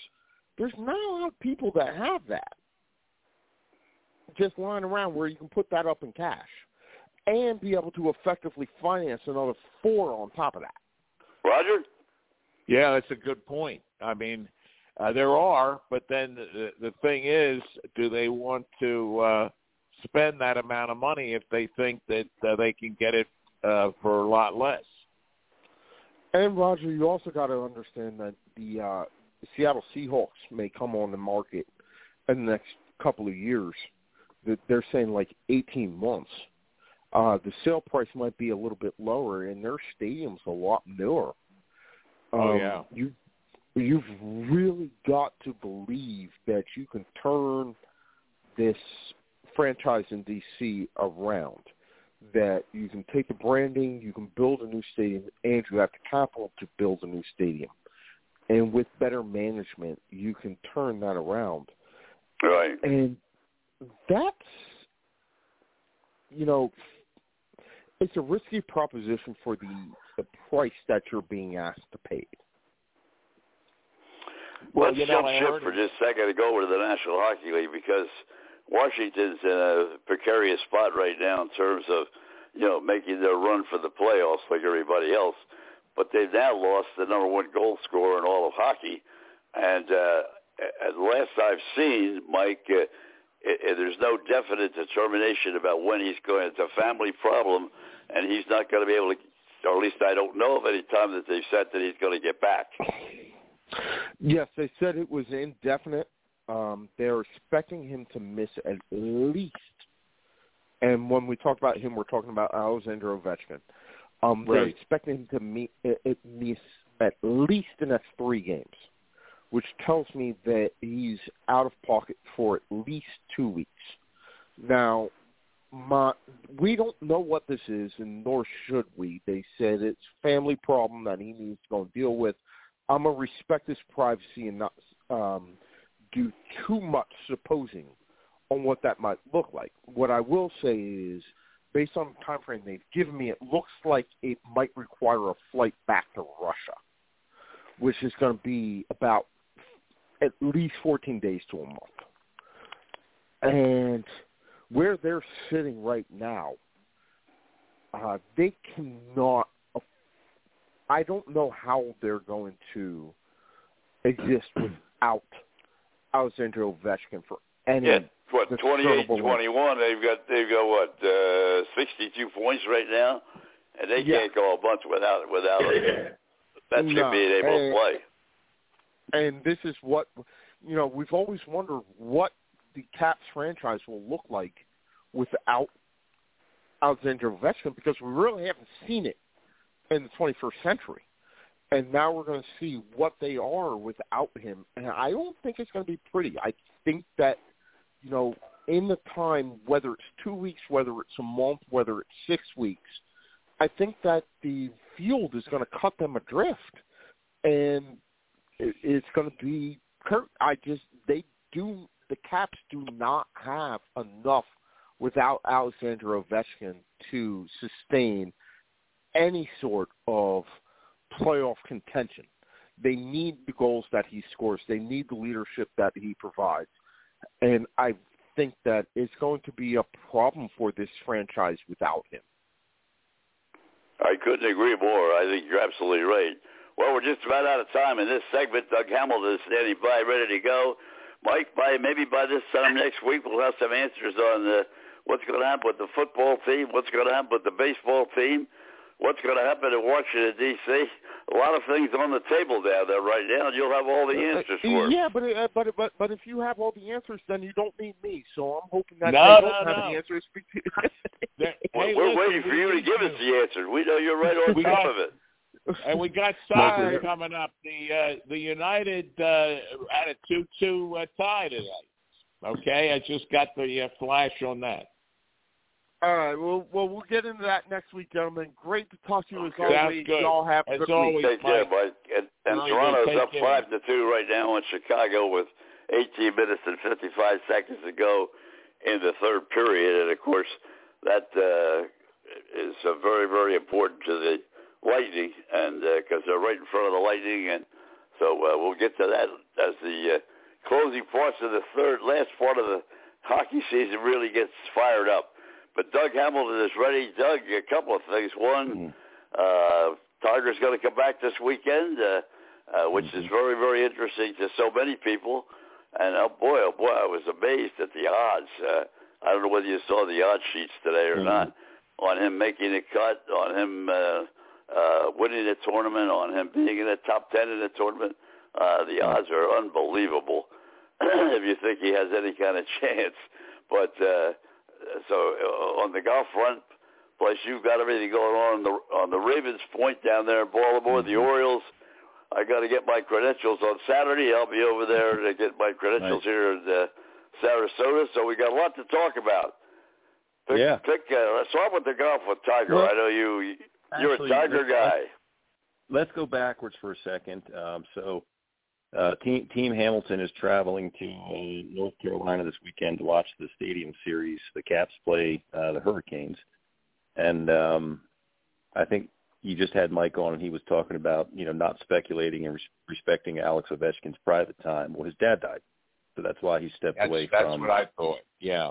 Um, so I don't I don't know what, what that requires with regard to you know the funeral or the grieving period or you know or whatever. Right. Obviously he's he's going to miss some time, but I don't I don't think we're talking about you know a month or six weeks. I mean I think we're talking more like you know two weeks if that. Um, I don't again I don't I don't know what that looks like from from that standpoint, but um, you know they they have other issues with you know injuries and and and different you know players that are out with uh, Tom Wilson who has had issues. Um, you know I don't from watching a lot of the games. I mean Backstrom hasn't really been to Nicklas Backstrom of you know what we used used to see. Um, you know they've got a lot of guys they've called up and, and guys that have played well and some guys you've never heard of that are you know that played well. So um, you know I'm looking forward to uh, watching them play on Saturday evening and, and um, you know taking in a Caps game. There's nothing better than watching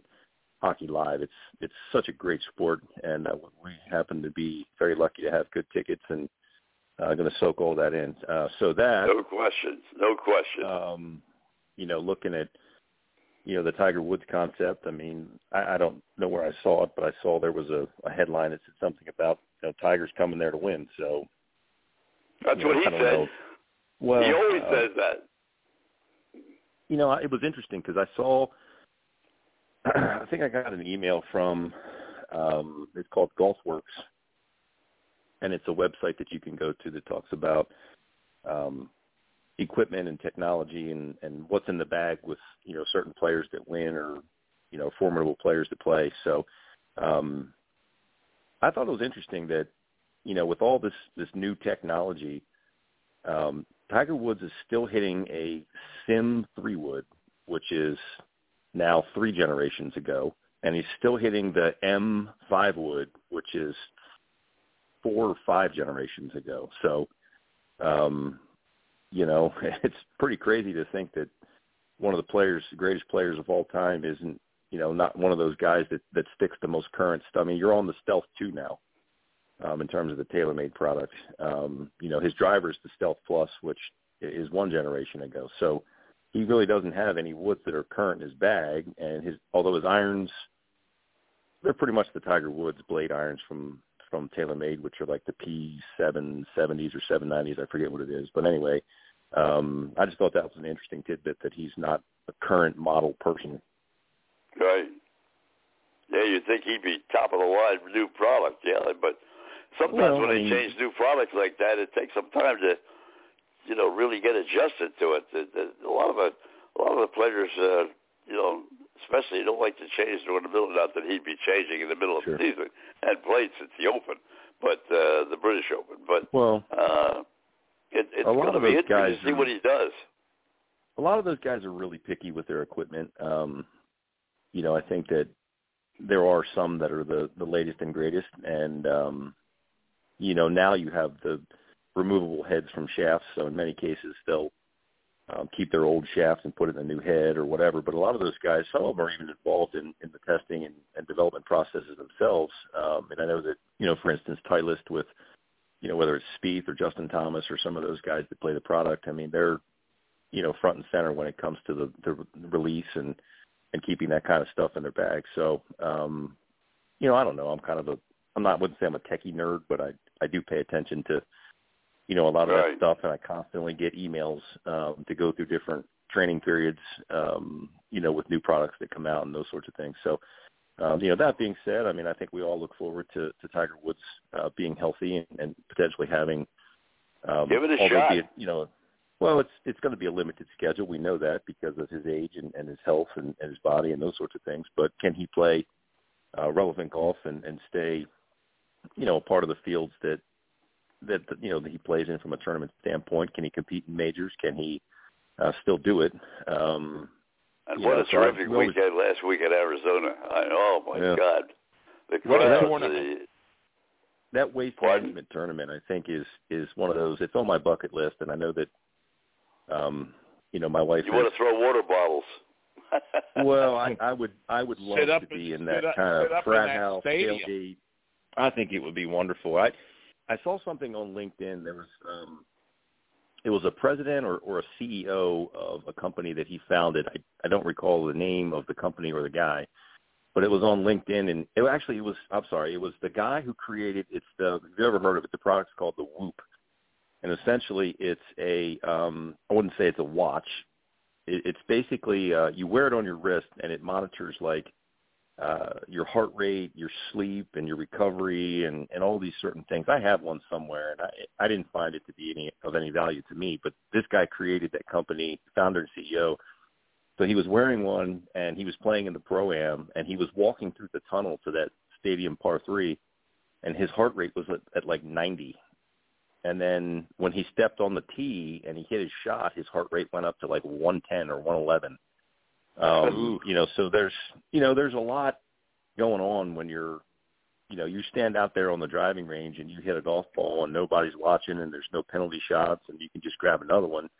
Yeah, I mean, you know, it's like riding a bike, right? But then all of a sudden you stick a stadium full of people who are hooting and hollering and carrying on and I mean, hell, the one day that it was a 125 yard shot and I watched three guys miss the green, you know, so you know, there's a lot going on there with with you know the circumstances. So I think uh, it's pretty cool. Roger, you're up.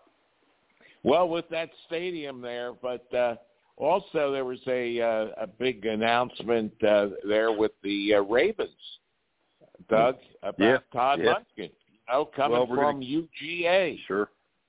We're going to keep that one in the family. Um, my my wife was very uh, upset that that uh, you know that Georgia lost their offensive coordinator, but also you know mildly happy that the Ravens had landed him. And I'll be honest with you, uh, just for you know poops and giggles. Um, I listen, as I told you, I listen to 105.7 a lot, and I was on my way to to the gym this morning, and um, I just decided to call into the show, and they were talking about you know this new OC hire and, and this guy Todd Monken, and, and and you know are you happy with it and whatever, and you know I, I'd like to think that I'm happy with the hire, but at the same time everybody keeps correlating this hire to Lamar Jackson.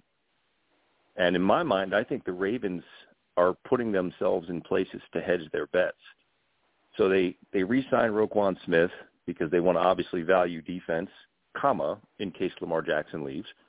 They hire Right. an offensive coordinator that's a little bit more pass oriented, comma, in case Lamar Jackson leaves because I think that that widens their pool of quarterbacks that they could either draft or sign or trade for or whatever that may fit this guy's style of more passing pocket wise. You see, I said this on my call to this show, and I'm like, this guy's name. I think you, you guys may know him, Vinny Cerrato. I think he worked for the Redskins and also the uh, the 49ers, and he keeps Yeah. saying that Lamar Jackson is going to be the Ravens quarterback next year. And I said to him on the show, I said, Vinny, I don't understand uh, under any circumstance how you could possibly think that Lamar Jackson is going to be the Ravens quarterback at a $45 million number.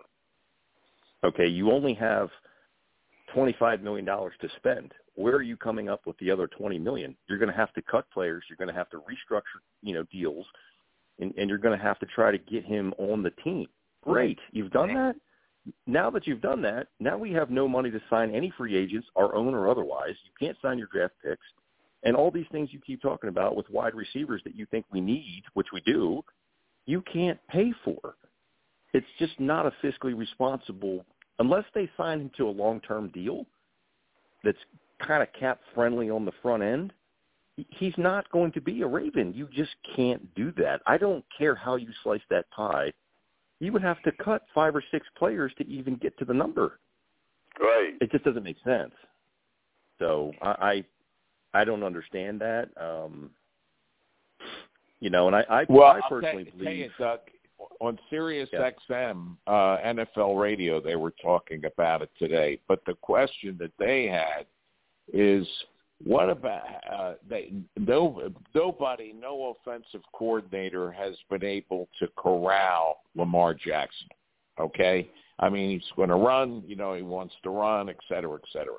And uh, how is uh, Todd going to uh, corral him and make him into a pocket passing quarterback?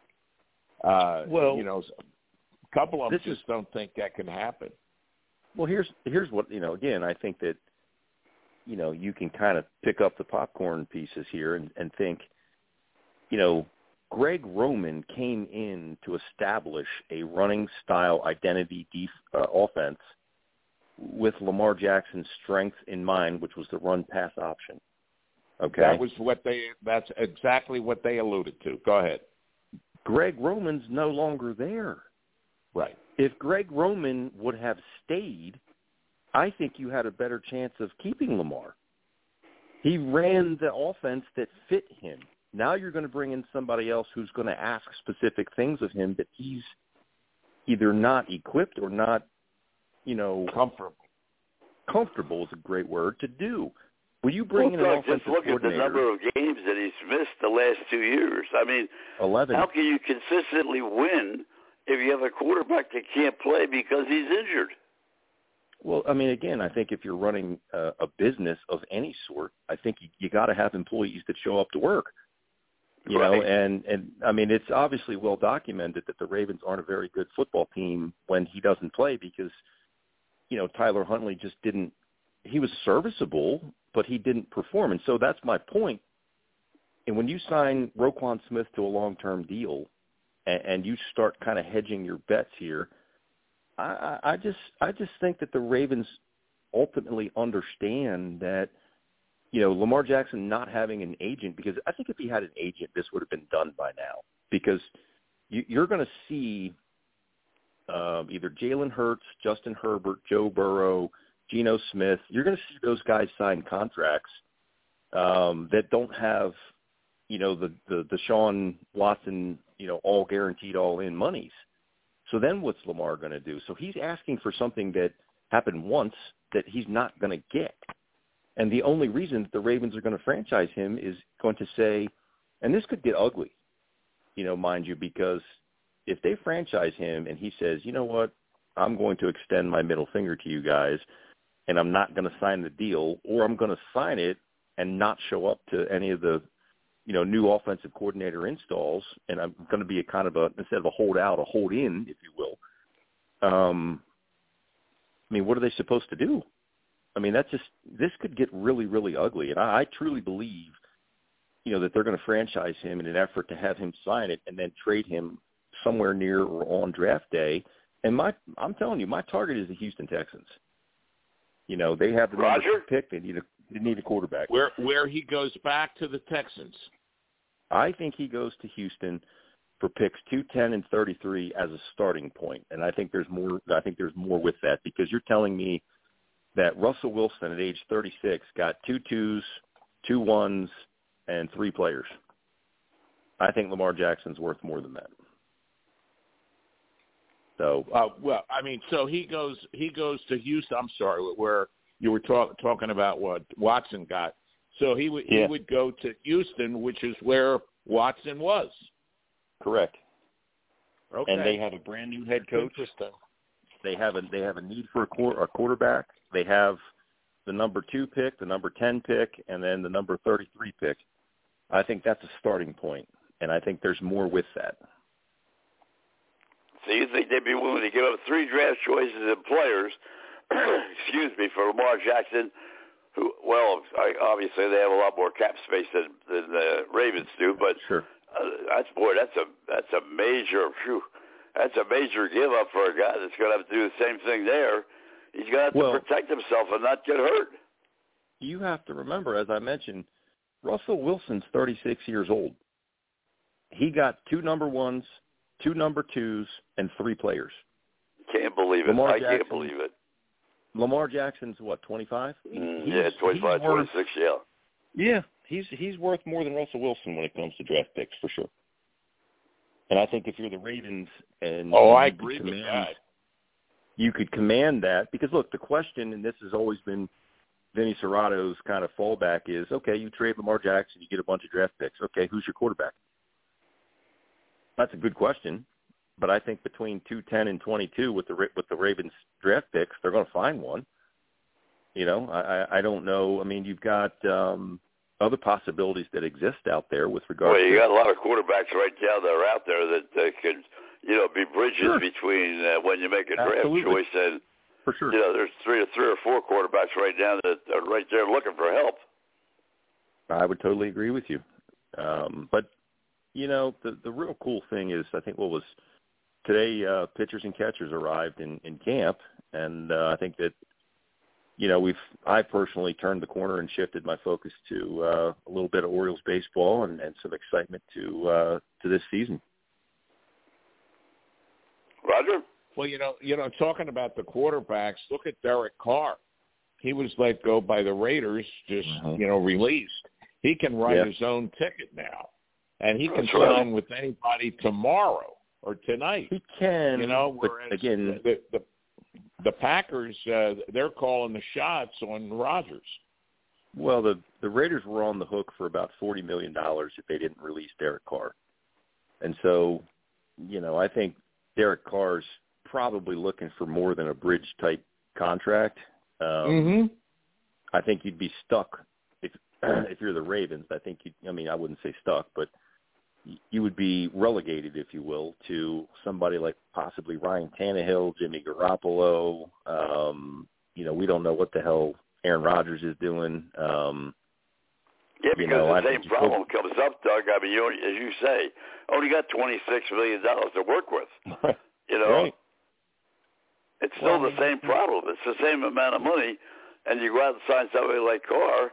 You can't give him a big contract either. No, you can't. And I look, man. I I- believe that. I mean, you have, you know, Marcus Peters is, you know, a, a really good corner still. You've got Ben Powers, who was your starting left guard. You've got, um, Tyler Huntley's still not signed. I mean, you you have a Justin Houston. You have a bunch of people that were a nucleus of your football team that you're going to have to say goodbye to. In addition to, you know, you Gus Edwards they're talking about as a cap casualty. Um, you know, the, the backup running back. You're talking about Patrick Queen being a possible trade candidate. Uh, uh, uh, Chuck Clark being a possible trade candidate. You're going to start breaking up the nucleus of your team in an effort to sign your quarterback, and then you're not going to have any wiggle room. I just don't see that. Well, we're going to have to hold it. We're going to have to hold it right there until next week. Maybe we'll know more at that time, and we'll turn it over to our executive producer, Frank Carroll, right now. Thanks, everybody. Roger, good to be with you again. You uh, too. Excuse me, Thanks, Doug. Nice uh, to have you. All our guests, Frank, thank you God very, bless. very much. Frank Carroll, take it away. Take care of that Ladies and Carroll family, Frank. Yes, sir. Thank you. Ladies and gentlemen, care. this is President of Brooklyn Legion every night with grateful appreciation to the men and women of the United States Armed Forces and men men and women police and fire services. When you're out there and see somebody in uniform, please take the time just to let them know you know that they're a wink, a handshake, anything would really do make make their day. Not everywhere not a wearing a uniform is bad. These programs are dedicated to those who lost their lives on line of duty. Deputy Robert Anthony Carroll, Patrolman Jeffrey Colcap, Patrolman De- Jeffrey Yazowitz, Patrolman uh, David Curtis, Sergeant Thomas Spatinger, Detective Randy Bell, Detective Ricky Childers, San Diego Officer Mike Henler, Sergeant Tom Wilson, Charlotte County Sheriff's Department, Patrolman Charlie Condit, Tarpon Springs Police Department, Deputy Chief Mike Godwin, Philadelphia Fire Department, Lieutenant Joyce Craig Lewis, Philadelphia Fire Department, Sergeant James O'Connor, Philadelphia Fire Department, Sergeant Charles LeBake, Hillsborough County Sheriff's Department, Patrolman Anafo Crispin, Lakeland PD, Lake, uh, Lieutenant Joe Zerba, New Castle County Police, Deputy Josh Meyer, Nassau County Sheriff's Department, Captain Matt Letourneau, Philadelphia Fire Department, Captain Chris Leach, Wilmington Fire Department, Lieutenant Arth Hope, Wilmington Fire Department, Lieutenant Jerry Ficus, Wilmington Fire Department, Trooper Joe Bullock, Florida Highway Patrol, Trooper Chelsea Richards, Florida Highway Patrol, Chief Al Hogle, Longboat Key Police Department, Chief Jimmy Ford, Wilmington Fire Department, uh, Deputy Mike Hargrave, Pinellas County Sheriff's Department, Deputy Blaine Lane, Polk County Sheriff's Department, and Deputy Chris Meyer, Polk County Sheriff's Department. My brothers and sisters, although you may be 10-7 at this point in time, we'll be 10-10 at the table of the Lord at some point. Till then, may the rose rise up to meet you. May the winds be always at your back. May the rains fall softly on your fields and the sun lightly on your face. Until we meet again, may the good Lord keep you and your family always in a hollow of his hands.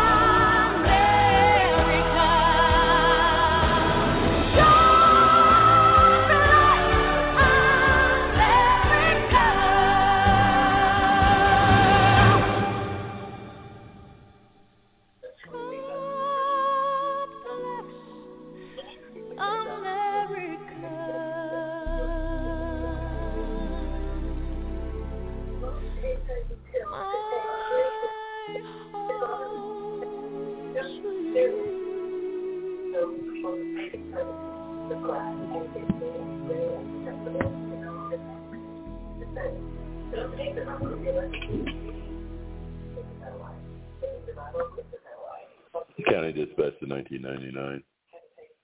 County Dispatch to 1999. County Dispatch to 1999. All units be advised, 1999's response to his last emergency. May God rest his soul. And all the souls of the faithful departs.